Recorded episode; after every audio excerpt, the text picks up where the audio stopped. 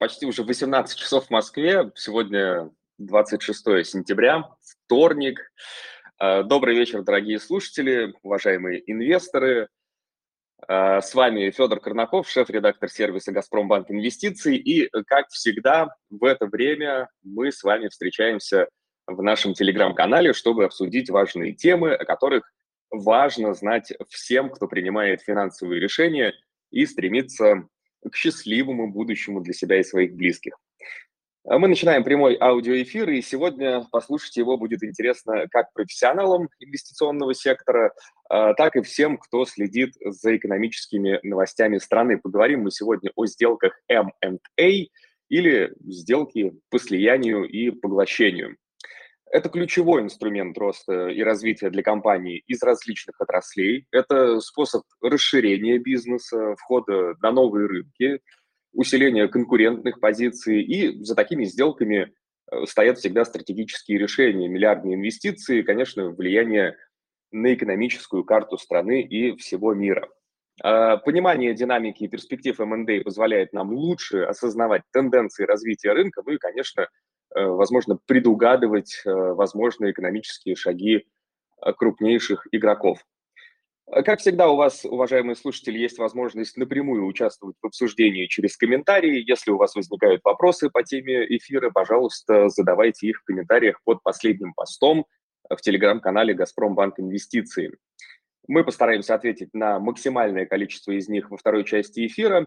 Ну а теперь разрешите представить нашего сегодняшнего гостя – это Владимир Фомченко, партнер консалтинговой компании NEO. Владимир, добрый вечер. Добрый вечер, Федор. Добрый вечер, коллеги. А Владимир является экспертом в области МНД, и сегодня он поделится своим видением текущей ситуации на рынке и перспективами а, его развития. Ну и прежде чем мы начнем нашу беседу, давайте погрузимся в некоторую статистику. А, согласно информации от аналитического агентства AKM, только за первое полугодие текущего года на российском рынке было заключено сделок M&A на общую сумму в 25 миллиардов долларов США. Баснословная сумма, конечно, ну и в численном выражении это 172 сделки, что на 50% больше, чем в прошлом году. А, при таком росте, естественно, возникает вопрос, что стало драйвером этой динамики. Может быть, это связано, не знаю, с выходом иностранных компаний из российского рынка или, возможно, это следствие какой-то внутренней перестройки российского бизнеса. А, Владимир, как вы смотрите на эту ситуацию? Э, что вообще происходит?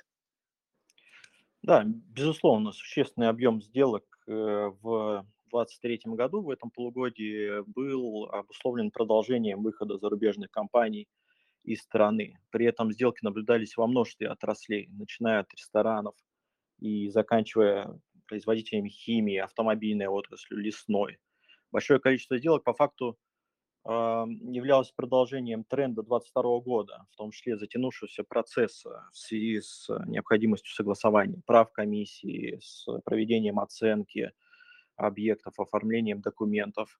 А более того, относительно существенный рост 2023 э, года, то, что вы, Федор, обозначили, а, связан еще и с низкой базой первой половины 2022 года, когда рынок замер в ожидании дальнейшего развития а, ситуации на рынке M&A. Но, но, тем не менее, на внутреннем рынке то, что называется не связанным с выходом нерезидентов тоже наблюдались существенные сделки в разных отраслях, разных объемов, начиная от продажи э, в открытие достаточно большой сделки а, данного года до недавно объявленной продажи балтийского лизинга, приобретения клиник группой «Мать и дитя» и достаточно большого количества именно локальных сделок э, между российскими покупателями и продавцами.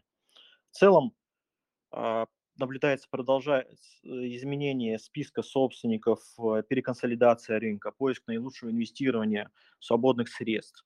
Естественно, а, после сделок по выходу зарубежных компаний пойдет вторая волна сделок, связанная уже с перестройкой приобретенных активов, адаптацией к текущим реалиям, интеграцией и так далее.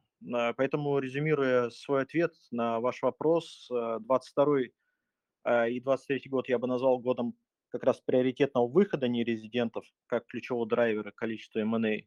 а 24 и последующие года а, как остаточные, но не менее значимые сделки по выходу тех же самых нерезидентов а на внутреннем рынке переосмысление приобретенного, интеграция операционная, а, где-то перепродажа купленных активов и, может быть, сделки, связанные с приобретением и продажей компаний, которые за последние год-два ухудшили свое финансовое состояние. Да, спасибо, Владимир. Ну, продолжая наш э, разговор о динамике M&A на российском рынке, хочется э, углубиться в конкретные сделки. Мы видим, что за короткое время в 2023 году произошло множество заметных, может быть, даже переворотных сделок. Э, вот, Владимир, какие из них, по вашему мнению, были крупнейшие и наиболее значимые, и почему они значимые, самое главное, что они могут нам сказать, ну, нам, я имею в виду инвесторов, э, людей, которые вкладывают свои деньги в российский фондовый рынок. Да, я как раз вот меня э, смутило слово крупнейшие, потому что крупнейшие не значит э, самые значимые. Э, я опять же э, свой ответ на данный вопрос разделил бы на сделки, которые связаны были с э, выходом нерезидентов и так называемые внутренние сделки. И для меня значимые э, сделки я отмечаю те, которые в принципе, э, во-первых, узнаваемые с точки зрения бренда, во-вторых, они индустриально образующие, они влияют на расклад, в принципе, собственников того или иного бизнеса, э, играющего достаточно важную роль в каком-то сегменте. А в связи с этим вот я бы как раз привел примеры так, таких сделок, как, например, в сегменте производителей шин. Потому что, я думаю, уважаемые слушатели как раз пользуются и шинами Nokian, и Continental, Michelin, Bridgestone, которые в этом году а, поменяли своих а, владельцев. По сути, целый сегмент поменял владельцев, и нас ждет интересное развитие отрасли в ближайшее время. Хотя я бы не назвал, что это а, достаточно крупнейшие сделки, но, тем не менее, они достаточно знаковые. То же самое касается и в целом автоиндустрии. Уход э, таких э, принципе, компаний, как Nissan, Mercedes, Magna, а, продажи менее значимых с точки зрения брендов, но важных с точки зрения производства а, нескольких производителей автокомпонент. То есть в целом, а, если смотреть на два упомянутых мною сегмента, они, по сути, полностью изменили свой состав с точки зрения владения. В бытовой химии – а, известные имена Хенкель, э, в красках Тикурила. Это то, с чем люди сталкиваются в повседневной жизни. А, в леспроме, бумажной промышленности. Это прям свежие новости по сделкам с Илимом и заводами Монди. А, это всем известные заводы Bosch. Это гигиеническая продукция компании Essity под маркой Zeva Libres. Были также массовые сделки в недвижимости, ресторанном бизнесе, всеми известные KFC, Макдональдс и так далее. Все, что вот на слуху, все на самом деле а, происходили сделки, в том числе по выходу а, нерезидентов. Но а с точки зрения внутренних или локальных сделок, я бы выделил, опять же, та же продажа открытия ВТБ, э, реализация сортового бизнеса НЛМК, что тоже является таким достаточно знаковым событием, когда крупный металлургический холдинг э, выделяет э, часть активов существенных в отдельное подразделение и реализует его. Консолидация УЧИ.ру, группы ВК, а, тоже в рамках э, развития самой группы ВК и образования теха. Всеми известная разрабатываемая система Авроры. Недавно выходила, собственно, новость о том, что Ростелеком полностью консолидировал а, разработчика данной системы.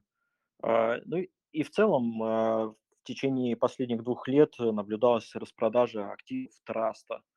А, мы на самом деле не видим а, существенного какого-то снижения активности по сделкам за последний а, период, и к нам постоянно обращаются как потенциальные инвесторы за помощью поиске интересных активов, так и продавцы с вопросами предпродажной подготовки. А учитывая э, сезональность сделок, когда достаточно много э, предпродажной прединвестиционной подготовки идет в конце осени, начале зимы, перед Новым годом, то мы ожидаем, на самом деле, достаточно интересный всплеск еще активности. А, не завершение сделок, обращаю внимание, но активности к подготовке сделки. А, в принципе, во все года мы наблюдаем данную а, подготовку и данную сезональность. Да, понятно. Запомнили, что важно разделять крупные сделки и значимые сделки. Размер не всегда говорит о значимости. А, ну и да, отметим, что активность э, не снижается на рынке M&A. А, очередной аспект, который не может не вызывать интерес, он связан с э, уходом многих иностранных компаний из России, вы тоже эту тему уже затронули, и в этом контексте особенно а, актуально понятие сделок MBO, то есть сделок по выкупу бизнеса менеджментом компании – такие сделки в большинстве своем предполагают, что уходящая компания как бы сохраняет за собой определенные права или, может быть, опции на возможное возвращение в будущем. И скажите, Владимир, насколько корректно вообще рассматривать сделки МБО как полноценные слияния или поглощения, и насколько вообще существенна разница между стандартной сделкой M&A и MBO в контексте текущего российского рынка? Можете нас погрузить немного, пожалуйста, вот в этот контекст? Да, это достаточно, на самом деле, сложная тема, сложная с точки зрения и организации сделки, и на самом деле предсказания, куда эта сделка приведет с точки зрения последующей реализации или не реализации опционов. Поясню, что я имею в виду.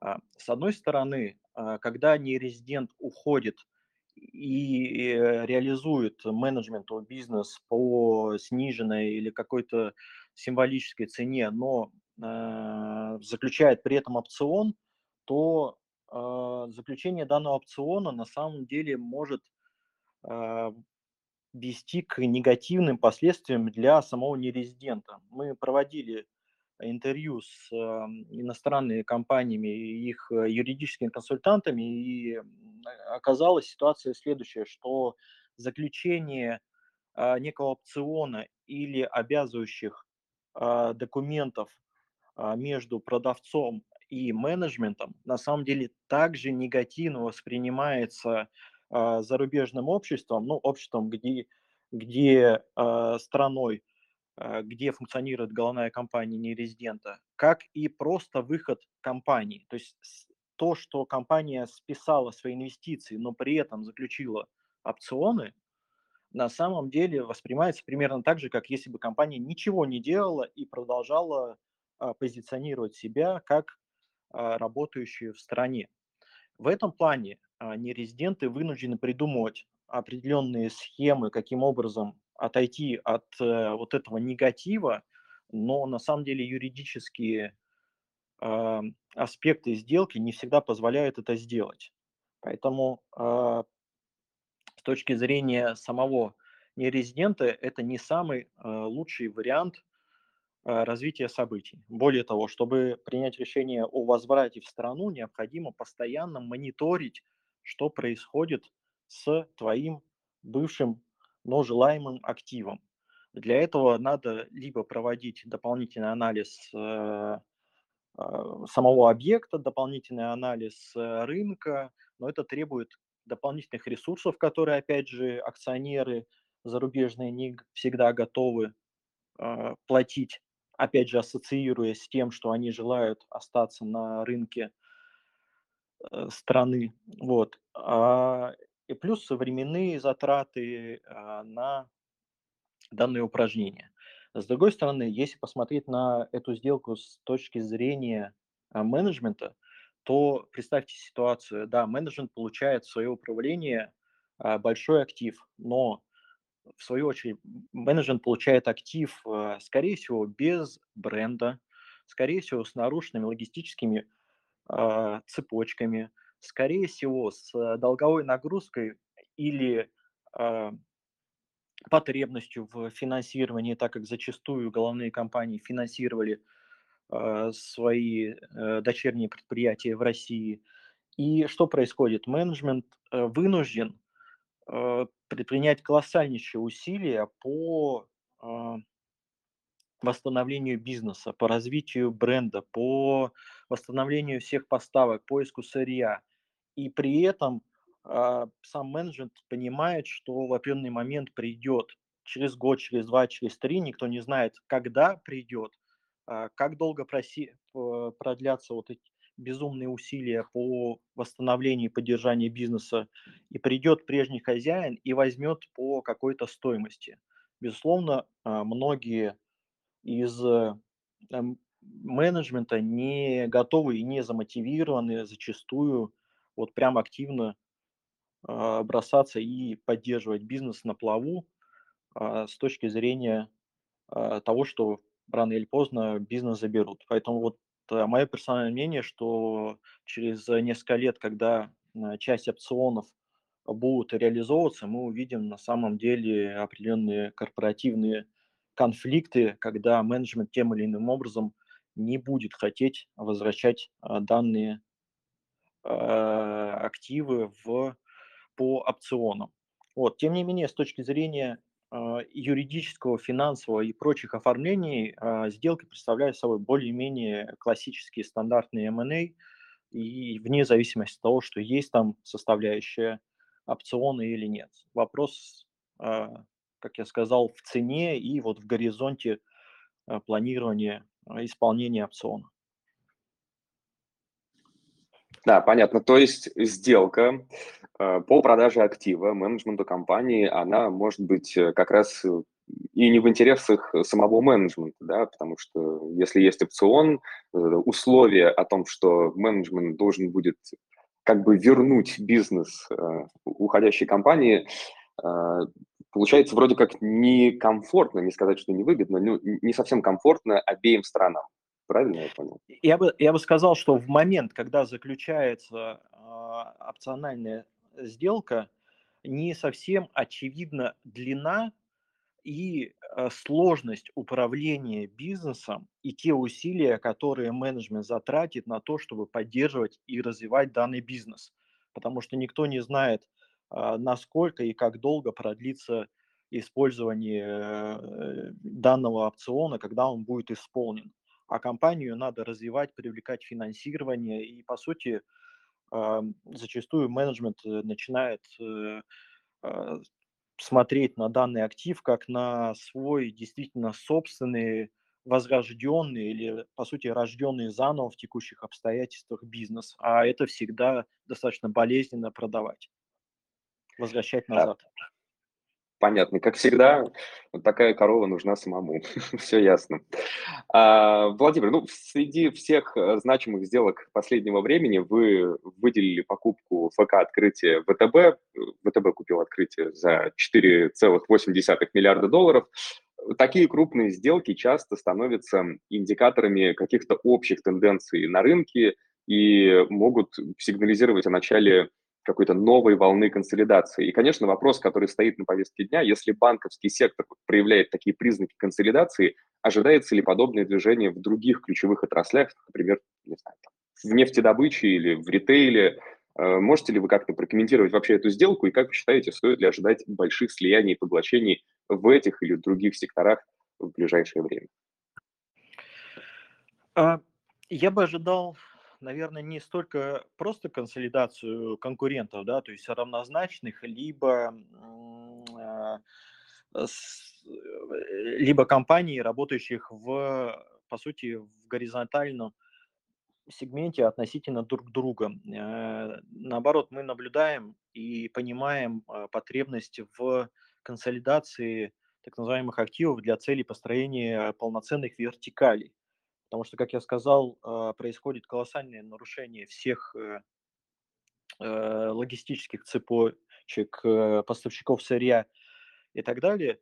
Вот. И поэтому тут консолидацию я бы видел в формате именно построения вертикали, когда а, приобретаются компании все-таки в комплементарных, а не в горизонтальных сегментах.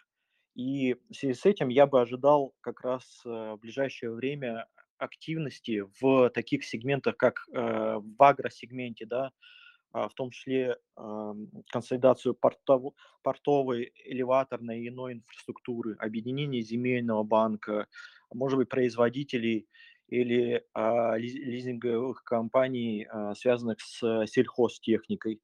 В металлургии стоит ожидать э, некую активность по там, приобретению крупными металлургическими компаниями как э, неких поставщиков там, сырья, угля, энергоресурсов, так с одной стороны, так и с другой стороны дистрибьюторов продукции, если это бизнес позволяет и требует э, хорошую логистическую, именно продажную э, сеть. А интересно, как я сказал, будет автосегмент, да, потому что мы видим появление крупных игроков э, шинного бизнеса, автосалонов, владельцев автозаводов. Определенно между ними может быть потенциальная синергия и область для дальнейшей э, консолидации, и в том числе, может быть, э, полного цикла. Э, может быть, мы увидим создание какого-то нового не автогиганта, но компанию, которая на самом деле сможет производить э, от шин и заканчивая э, иметь свои автосалоны. Э, в ритейле, то, что вы, Федор, обозначили, а, если и будет консолидация, то скорее, мне кажется, в непродуктовом сегменте, что обусловлено вот как раз появлением и быстрой раскруткой новых брендов, а также наличием вот, существенных свободных площадей в торговых центрах а после того, как известные бренды покинули страну. А с точки зрения продуктового ритейла э, консолидация может и начнется, но скорее на фоне ухудшения ситуации с запасами, чего я надеюсь не произойдет, поэтому я бы не стал э, ставить цель и ожидать какую-то консолидацию. Вот. А в таких секторах, как э, нефтегазовые, по крайней мере, а, я не слышал о существенном а, какого-то активности и поиске больших объектов. Наблюдается небольшое затишье, а, обусловленное существенной неопределенностью в, и как в ценах на энергоресурсах, э, сужением рынка и так далее. Вот. Думаю, что как раз нефтяные компании находятся на, на этапе ревизии своей, своей стратегии э, ревизии своих возможностей, пересмотра бюджетов и так далее. Э, и M&A а, на них, для них на самом деле не на первом месте. Понятно, то есть консолидации будут, но вы ожидаете скорее не поглощение прямых конкурентов, как в случае с открытием ВТБ, а скорее корпорации будут покупать компании, которые в других условиях, может быть, э, были бы контрагентами. То есть, условно, грубо говоря, производитель автомобилей покупает производителя шин. Правильно я понял? Да, да, то есть э, диверсификация и восстановление, по сути, полного цикла а, производства и контроль за источниками и дистрибуцией. Вот это сейчас э, самая головная боль э, всех крупных компаний, и логично э, решать эту боль путем частичного приобретения компаний. Заниматься приобретением конкурента в этой же сфере – для того, чтобы увеличить э, свои проблемы, свои боли в два раза, наверное, это не самое лучшее сейчас время, когда свой бизнес э, тоже требует э, большой, большого внимания и помощи. Ну, то есть звучит то, что вы говорите, звучит как э, импортозамещение, то есть э, возможность производить самостоятельно здесь, грубо говоря, на земле, а не поставлять, например, что-то из-за рубежа.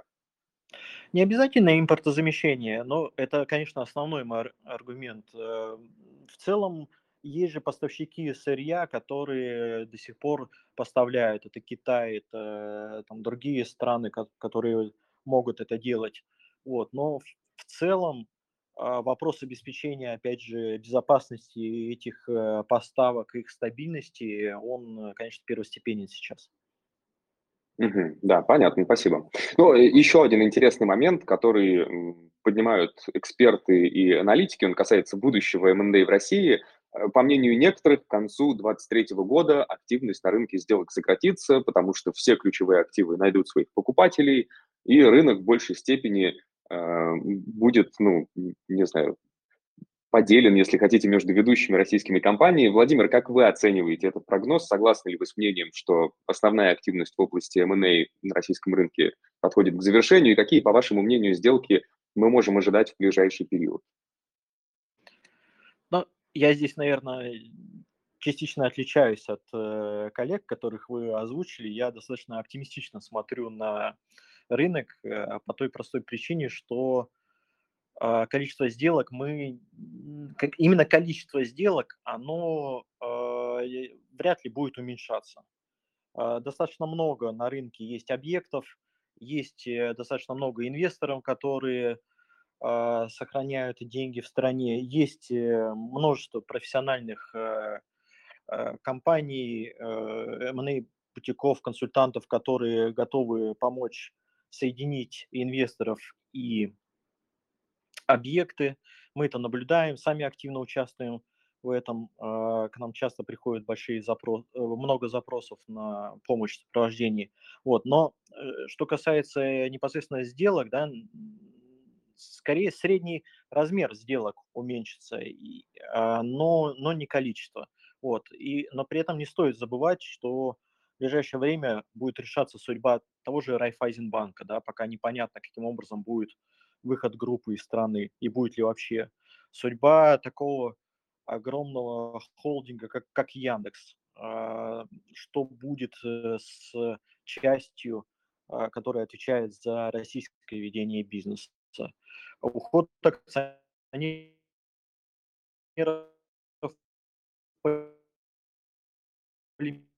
металла из России ожидания сделки в 2024 году.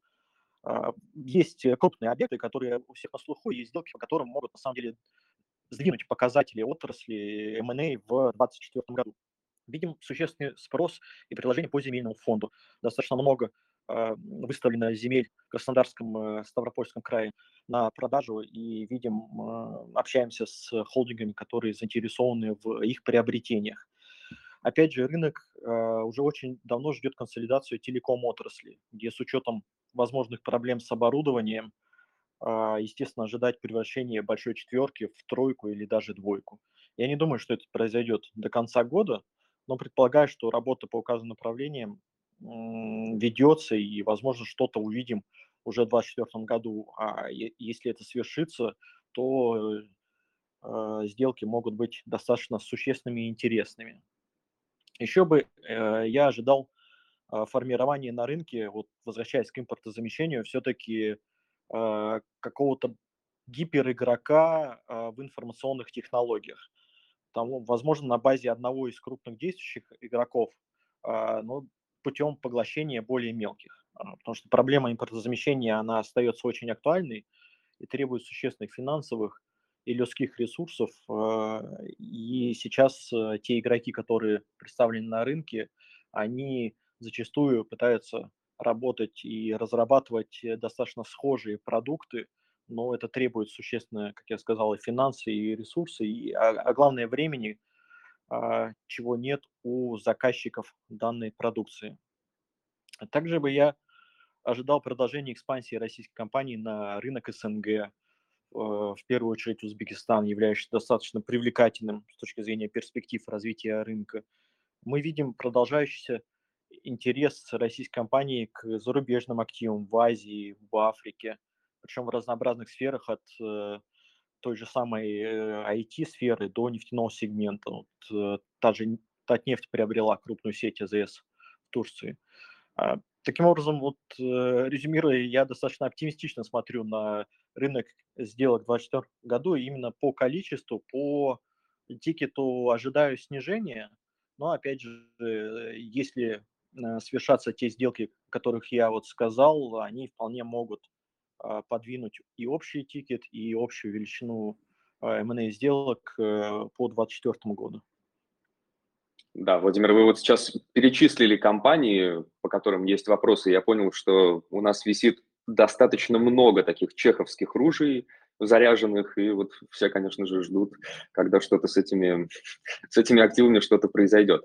А, ну, хорошо, прежде чем мы а, с вами, Владимир, перейдем к вопросам от слушателей, которые, я напомню, по-прежнему можно задавать а, под последним постом в нашем телеграм-канале «Газпромбанк Инвестиции», а, я, когда готовился к эфиру, думал о том, что сделки поглощения и слияния, они, безусловно, являются своего рода ну, по сути, инвестиции, аналогичные инвестированию на фондовом рынке. И я не могу вас отпустить, Владимир, без вопроса, который, я уверен, понравится всем начинающим инвесторам. Какие основные критерии или показатели, на ваш взгляд, следует учитывать инвестору при оценке потенциальной целевой компании? То есть вот как смотреть на актив, как смотрите там, вы или ваши коллеги? Какие, может быть, красные флаги и ключевые моменты стоит учитывать при принятии решений о вложении в компанию? Поделитесь, ну, пожалуйста. Я бы разделил, на самом деле, цели инвестирования на, собственно, две классических э, цели. А, финансовое инвестирование и стратегическое инвестирование. С точки зрения стратегического инвестирования, это когда собственно, идет приобретение не столько а, с точки зрения а, роста акций приобретаемого бизнеса, сколько достижения тех самых э, синергий, увеличения там, вертикали, а, увеличения масштаба. И, соответственно, KPI здесь скорее, на которые стоит обращать внимание, это что привносит с точки зрения синергии или антисинергий поглощение, там, слияние компании, увеличится ли рынок, а, увеличится ли эффект масштаба, будет ли сокращение э, персонала, опять же, выражающееся в этом эффекте масштаба, что произойдет с контролем за входящим сырьем, повышением эффективности, уменьшение расходов и так далее. Вот, это если мы говорим с точки зрения стратегического инвестора.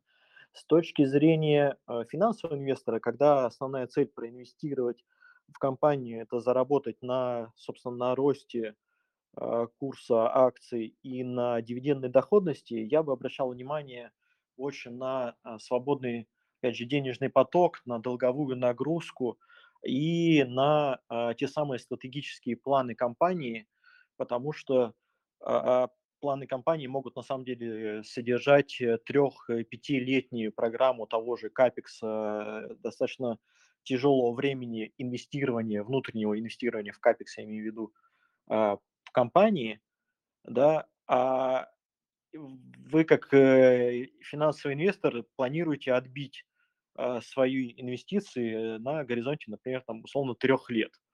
А с чем э, в течение этих трех лет э, показатели компании могут быть достаточно негативные, тяжелые, с повышением долговой нагрузки, и э, планируемый выход в течение там, трех лет может быть достаточно неэффективным с точки зрения финансов. Поэтому, будучи именно финансовым инвестором, я бы смотрел на долгосрочные планы компании, каким образом у них э, пройдет э, э, запланированная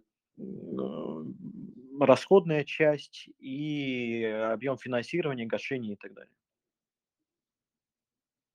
Хорошо, запомнили. Если вы инвестируете как финансовый инвестор, то смотрите на денежный поток, на долговую нагрузку и на планы компании, чтобы понимать, что может быть с той самой компанией на горизонте вашего финансового плана. Да, да, да, да. Отлично, спасибо, Владимир. Ну, давайте теперь посмотрим, какие вопросы а, оставили наши слушатели в комментариях. Вот здесь э, вопрос от э, Макса. Ну, перефразируя, можно сформулировать его таким образом, что вот эти все сделки по поглощению, я так понимаю, зарубежных активов говорят об инвестиционном климате России на десятилетие вперед. Как вы оцениваете э, вот эти сделки в климат в целом? Э, эти сделки не вот сделки по выходу э, нерезидентов, они на самом деле не влияют на инвестиционный климат с точки зрения того, что э, это скорее вынужденная и достаточно ограниченная во времени ситуация. Как мы уже обсудили, что вот в 2024 году мы будем видеть уже остаточные сделки в данном направлении. А с точки зрения в целом горизонта те же 10 лет, как я сказал, на самом деле вот 24, 25 и далее года, это будут года как раз, э, э, что делать с приобретенными активами. То есть будут ли они перепродаваться, будут ли они укрупняться, консолидироваться, менять своих владельцев и так далее. И вот нас как раз э, в ближайшие 2-3 года ждет э, эра э, меньше сделок с этими активами, которые вот сейчас реализуются, а больше некие преобразования по, по ним. Вполне может быть, конечно, и сделки со сменой акционеров – и укрупнение, но больше всех волнует, э, как удержать и развить э, соответствующий приобретенный бизнес. А те сделки, которые не касались выходов нерезидентов, как я сказал, они ожидаются, они есть, и существенно, если ситуация не поменяется а, в целом в экономике, а я надеюсь и улучшится, то сделки будут, и в целом все стороны, и продавцы, и покупатели готовы, готовы к этим сделкам. Хорошо, надеюсь, Макс э, теперь спокоен и не переживает за инвестиционный климат России. Э, думаю, Владимир, вы звучали убедительно. Э, еще один вопрос. Э, с какими основными препятствиями сталкиваются компании при попытке проведения сделок, при, при попытке проведения сделок МНД в России? Ну, вот здесь, Владимир, не знаю, может быть, в меру каких-то ограничений вы вряд ли сможете провести пример своего опыта, но, может быть, есть что-то доступное для публики, какие-то препятствия при проведении сделок M&A в России? А, если не брать а, какие-нибудь э, политические мотивы ограничения, то основная проблема в сделках зачастую это а, плохие коммуникации между сторонами, это не подготовленность объектов к проведению сделки, когда инвестор приходит и проводит детальный анализ э, приобретаемого бизнеса, и вместо запланируемых э, нескольких э, недель работы анализ занимает месяцами, а к этому моменту, когда проходит анализ, выпуск, происходит выпуск новой отчетности, происходят новые события, и инвестору приходится внутри себя заново проходить согласование к сделкам, это очень сильно так скажем, демотивирует э, инвесторов, с одной стороны, усложняет процесс и добавляет неопределенность. То есть я бы назвал основные э, проблемой в сделках – это э, неподготовленность к ним.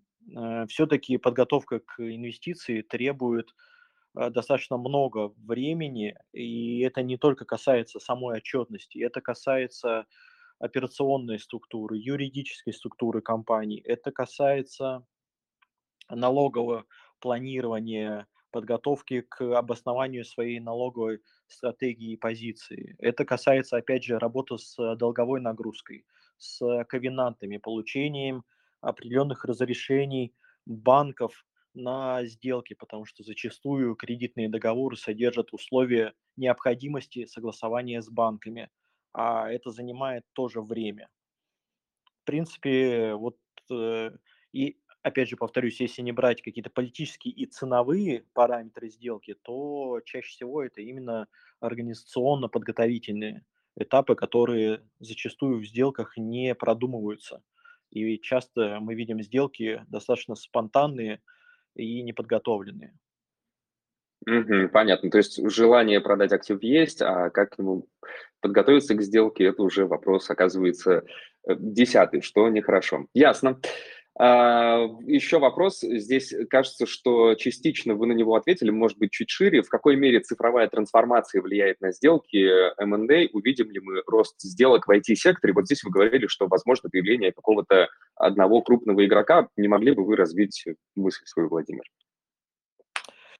Мы видим э, различных игроков, которые пробуют, так скажем, э, разработать очень быстро или адаптировать имеющиеся продукты э, на замену всем известных э, ERP-систем, на замену систем там, управления э, предприятием, э, управления оборудованием и так далее. Вот. Но э, это требует действительно огромного э, временного э, ресурса и э, командного ресурса, что логичнее было бы в этой сфере все-таки объединять усилия профильных специалистов, будь то это профессиональные полудистрибьюторы, полу, ну, по сути, их называют интеграторы, да, то есть Э, консолидация интеграторов с глубокими разработчиками, может быть, э, тесные взаимодействия с институтами, которые тоже специализируются на каких-то разработках. Это все требует э, достаточно длительного времени, и, конечно, M&A в этом плане очень сильно может ускорить процесс. Вот пока мы таких вот именно объединений Э, с целью импортозамещения не видим. Видим несколько крупных игроков, в том числе а, крупных корпораций с госучастием, каждая из которых пытается занять эту нишу, но мы понимаем, что они уже сейчас э, начинают э, толкаться локтями, и это не приводит к эффективному результату. Угу. То есть Э, получается, IT и вот это замещение цифровых решений – это такая инвестиционно емкая, э, инвестиционно емкий э, сектор экономики, и здесь, возможно, стоило бы объединиться вместо того, чтобы пытаться инвестировать, например, какого-то одного отдельного игрока. То есть лучше объединить несколько. Она трудоемкая, а, не инвестиционно емкая в плане, как раз мы говорим не о капексе, а о людях, а, люди распределены достаточно сильно по а, игрокам, да, и, естественно, синергия от э, создания гиперкоманды, она была бы очевидна.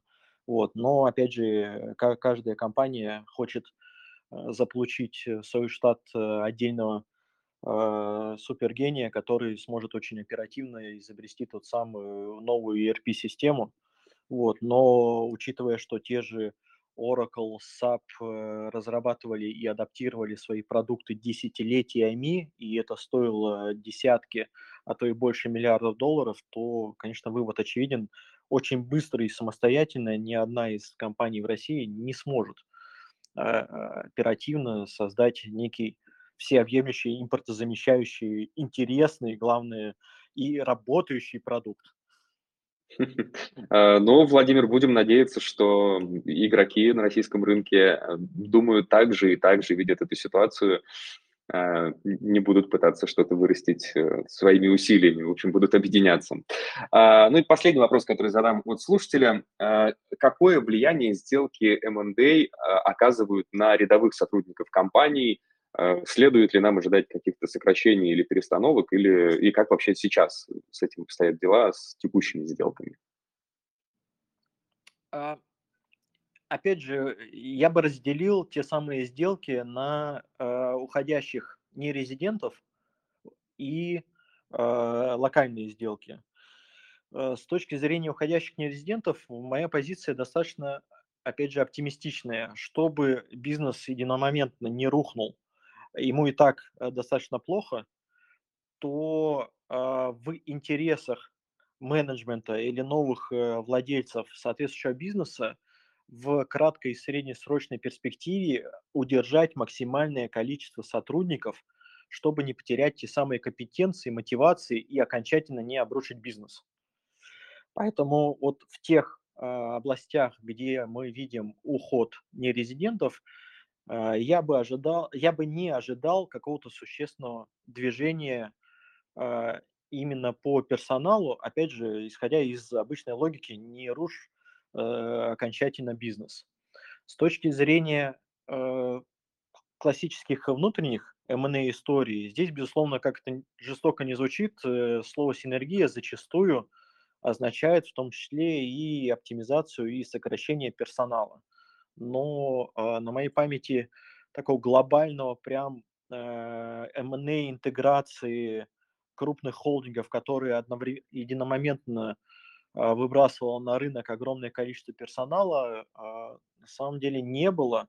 И тут тоже сильно не стоит пугаться, потому что сама интеграция активов зачастую занимает год-два, что в принципе достаточный срок для того, чтобы человек либо попробовал себя а, либо проявил себя в текущей компании, либо попробовал себя в новой роли в текущей объединенной компании, ну, либо нашел некий запасной вариант э, а, где-то на стороне.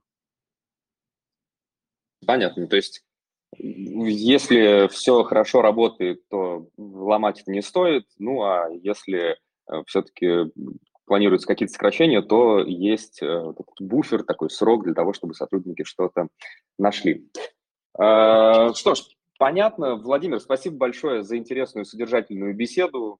Это было насыщенно, и я уверен, что экспертиза ваша и ваш аналитический взгляд, э, он, безусловно, поможет нашим слушателям лучше понять тенденции, текущие возможные перспективы. Э, спасибо, что заглянули на эфир, было очень полезно. Всего доброго. Да, спасибо вам. Всего доброго. С нами был Владимир Фомченко, партнер консалтинговой компании NEO. Ну и, дорогие слушатели, сегодня мы обсуждали ключевые тенденции, основные события на рынке слияний и поглощений в России в 2023 году. Если вы пропустили какие-то моменты или хотели бы переслушать наш эфир, хочу вас обрадовать. Завтра мы опубликуем запись этого эфира в нашем телеграм-канале «Газпромбанк Инвестиции». А я на этом с вами прощаюсь. С вами был Федор Корнаков, шеф-редактор сервиса «Газпромбанк Инвестиции». Спасибо всем, кто был сегодня с нами. Желаю вам удачи и до новых встреч.